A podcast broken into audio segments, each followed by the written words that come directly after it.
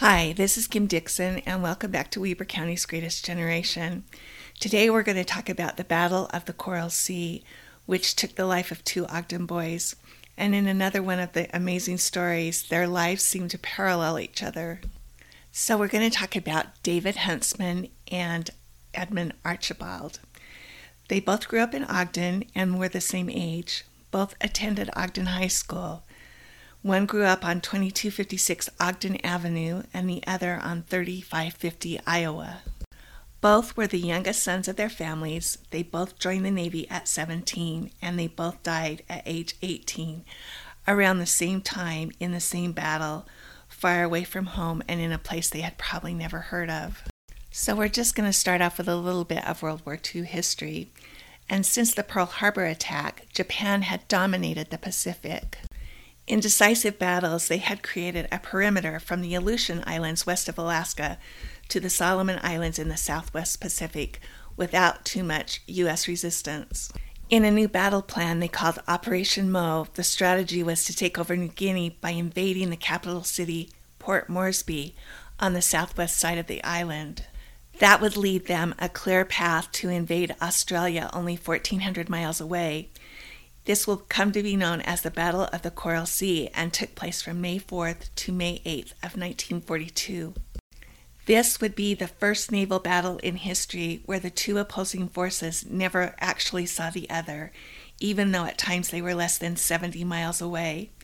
All of the action would be by planes off the aircraft carriers in the sky. It has been called one of the most confused and confusing battles of all time. After several victories on the other islands east of New Guinea, they felt that the takeover of Port Moresby was only a matter of time and set an invasion date for May 10th. Japan sent in two fleet carriers and a light carrier, the Shokaku and the Zuikaku, both of which had been at Pearl Harbor, and the light carrier Shoho. They had 121 aircraft ready for battle. The United States had learned of Operation Mo through naval intelligence and in an attempt to head the Japanese off, they sent the USS Lexington and the USS Yorktown with a total of 134 planes. Along with the two aircraft carriers, the oil tanker Neosho and the escort destroyer Sims accompanied them into the Coral Sea. So, this starts our first story Seaman Second Class David Huntsman, who was born on January 28, 1924, and was assigned to the Neosho. The Neosho was an oil tanker, and as with all other oilers, she was named for a U.S. river. The Neosho River runs from eastern Kansas into the Arkansas River in Oklahoma. She was actually at Pearl Harbor on December 7th when she had just finished filling the Oklahoma when the attack started. She began firing her guns at 8:05 and was among the very first to do so. The captain ordered all oil lines cut and backed the Neosho away from the dock, narrowly missing the Oklahoma. She backed all the way across the eastern channel and survived. Seaman Huntsman was a part of that battle. On May 7th, in the Coral Sea, after the Neosho had refueled the Yorktown, the commander of the operation ordered the oiler and her destroyer escort the Sims to stay behind while the two aircraft carriers went forward to locate the Japanese. The next day, Japanese search planes spotted the two ships and misidentified them as one of the carriers with an escort. At 9 a.m. on May 8th, Japanese planes swooped down on the ship's escort, the Sims. And this is the story told from the Neosho website. During a relentless attack by 62 Japanese planes, the USS Sims valiantly defended the vulnerable Neosho but was sunk with a loss of 237 men. The only survivors, 15 men, climbed into a lifeboat and headed for the Neosho, which had been hit by several bombs and a Japanese kamikaze plane. Burning and immobilized, the Neosho began listing sharply in the choppy seas. Afraid that she would capsize, Captain John Phillips ordered the crew to prepare to abandon ship, but his message was garbled. The next morning, the immobilized Neosho was still afloat, although she was now listing at 30 degrees. Captain Phillips did a head count. Of the 293 men on board before the attack, 20 were confirmed dead and 158 were missing. It is assumed that those 158 men had heard the order as abandoned ship, jumped overboard, and swam towards the lifeboats. Only 68 could be accounted for. Seaman Huntsman was one. Despite the battering, the Neosho did not sink. They waited in the hot sun for rescue, and three days later they were spotted on May 11th by the USS Henley. After taking the survivors aboard, they proceeded to sink the Neosho so that the Japanese would not find her. It took two torpedoes and 146 shells to send her to the bottom. Five days after the Neosho's crew had been rescued, another American destroyer, the USS Helm, picked up four survivors of the attack several miles away. These were the survivors of the group of 68 men who had jumped into the rafts, lashed themselves together shortly after the attack, certain that the Neosho was sinking. The group had drifted for nine days in the Coral Sea without food or water, during which all but four had perished, including Seaman Huntsman.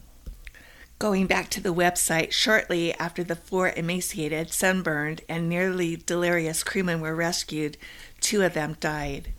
We have no way of knowing the date that Seaman Huntsman died, and so his date of death is listed as May 8th, the day of the attack on the Neosho. Only 111 of the 293 men on the Neosho and 13 of the 252 on the Sims survived. But that attack gave the main fleet time to locate the Japanese and change the outcome of the battle. In June, an article in the Standard Examiner read David Grattan Huntsman, 18, son of James F. Huntsman, has been reported missing in action by the Navy. Huntsman, as seaman second class, was aboard the tanker Neosho. Last word from him was received by his father on March 12th. He was born January 8, 1924, in Ogden, reared in Samaria, Idaho. He attended Bear River and Ogden high schools. He was stationed at the Lucin, Utah CCC camp prior to enlisting in the Navy on January 7, 1941. And by the way, this is one day before his 17th birthday. Two of his brothers are in the armed services Richard, serving in the Navy, and Samuel, serving in the Merchant Marines. A third brother, James F., resides in Malad, Idaho. Two sisters reside in Ogden Mrs. Alice Brown of 2256 Ogden Avenue and Mrs. Velia Price of 3570 Ogden. A third sister, Mrs. Mary Hall, resides in Salt Lake City, Utah. Seaman Huntsman is listed on the tablets of the missing at the American Cemetery in Manila and on the World War II honor wall in the Ogden Cemetery. Our other 18 year old sailor was on the aircraft carrier, the USS Lexington. Seaman Edmund Wayne Archibald was born on August 26, 1924, the son of Mr. and Mrs. Edmund P. Archibald. He enlisted in the Navy two weeks before his 17th birthday on August 12, 1941. Going back to the battle going on between the large carriers at 10:40 a.m., a little over an hour and a half after the Neosho had been hit, dive bombers from the Lexington found the light carrier Shoho. She was struck with five torpedoes when planes from the Yorktown arrived to join the fight, and at 8:35 she sank. In the meantime, at 10:30, the Japanese found the two carriers. Dive bombers hit the Lexington with two 2-ton torpedoes. This ruptured the aviation gas storage, jamming both elevators and breaching the water main. Minutes later, 33 dive bombers struck the Yorktown once and the Lexington twice, blowing out a 5 inch gun turret and spraying shrapnel everywhere. Now, as the U.S. is leaving the Shoho, which has been sunk, and the Japanese are leaving the Lexington and the Yorktown, they run into each other. After another skirmish in the air, each side lost more planes.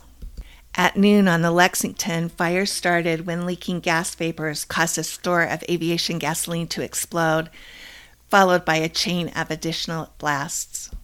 An hour later, the captain finally sounded the call to abandon ship. He would not leave his command until over 2,700 sailors, marines, and aviators evacuated the Lexington, leaving 216 dead, including Seaman Archibald.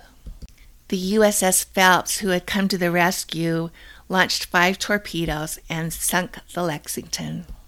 Interestingly, in March of 2018, the Lexington's remains were discovered about two miles below the surface, resting on the floor of the Coral Sea 500 miles east of Australia. The Yorktown had a direct hit inside which killed 55 men. Incredibly, that damage was repaired in time for her to be at the Battle of Midway a few weeks later. The Japanese had lost their light cruiser Shoho, and the Shokaku was so badly damaged she was not able to be in the Battle of Midway.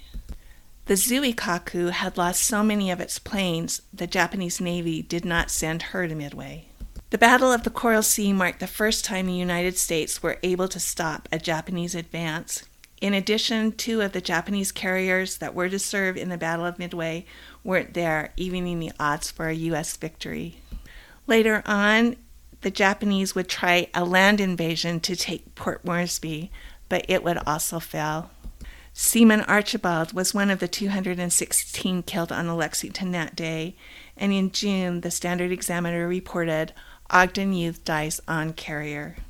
Seaman Second Class Edmund Wayne Archibald, 18, son of Mr. and Mrs.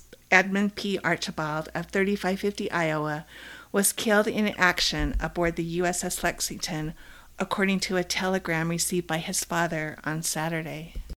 He attended Ogden High School and enlisted in the Navy in August of 1941. He was home on furlough last October for 10 days. The telegram from Rear Admiral Randall Jacobs, Chief of the Bureau of Navy Personnel, read The Navy Department deeply regrets to inform you that your son, Edmund Wayne Archibald, Seaman Second Class, U.S. Navy, was killed in action in the performance of his duty in service of his country. The department extends to you its sincerest sympathy in your great loss. And then this part was something that I found interesting and I haven't seen on anything since this. If not possible to send the remains home, they will be interred temporarily in the locality where the death occurred and you will be notified accordingly. Going back to the article, Seaman Archibald is also survived by his grandmother, Mrs. W. E. Archibald, a sister, Mrs. George C. Redfield, of Vallejo, California. I sincerely doubt that any remains were recovered, but Mr. and Mrs. Archibald put a headstone honoring their son in the Aultorest Cemetery. He is also listed on the World War II Remembrance Monument in the Ogden Cemetery. He was posthumously awarded the Purple Heart for, quote, military merit and wounds received in action resulting in his death. So there's another crazy coincidence of two Ogden boys in the same battle, probably not knowing that the other one was there. I don't know if they even knew each other at Ogden High School, but I thought it was incredible that they were so closely aligned. It is so interesting to me that there are those who are so educated and serving, as well as those 17 year olds who wanted to serve their country. Well, that's it for another podcast. Join us next week for another story. And remember, you can find the podcast on Weber County's Greatest Generation Facebook page and also on iTunes. Thanks for listening.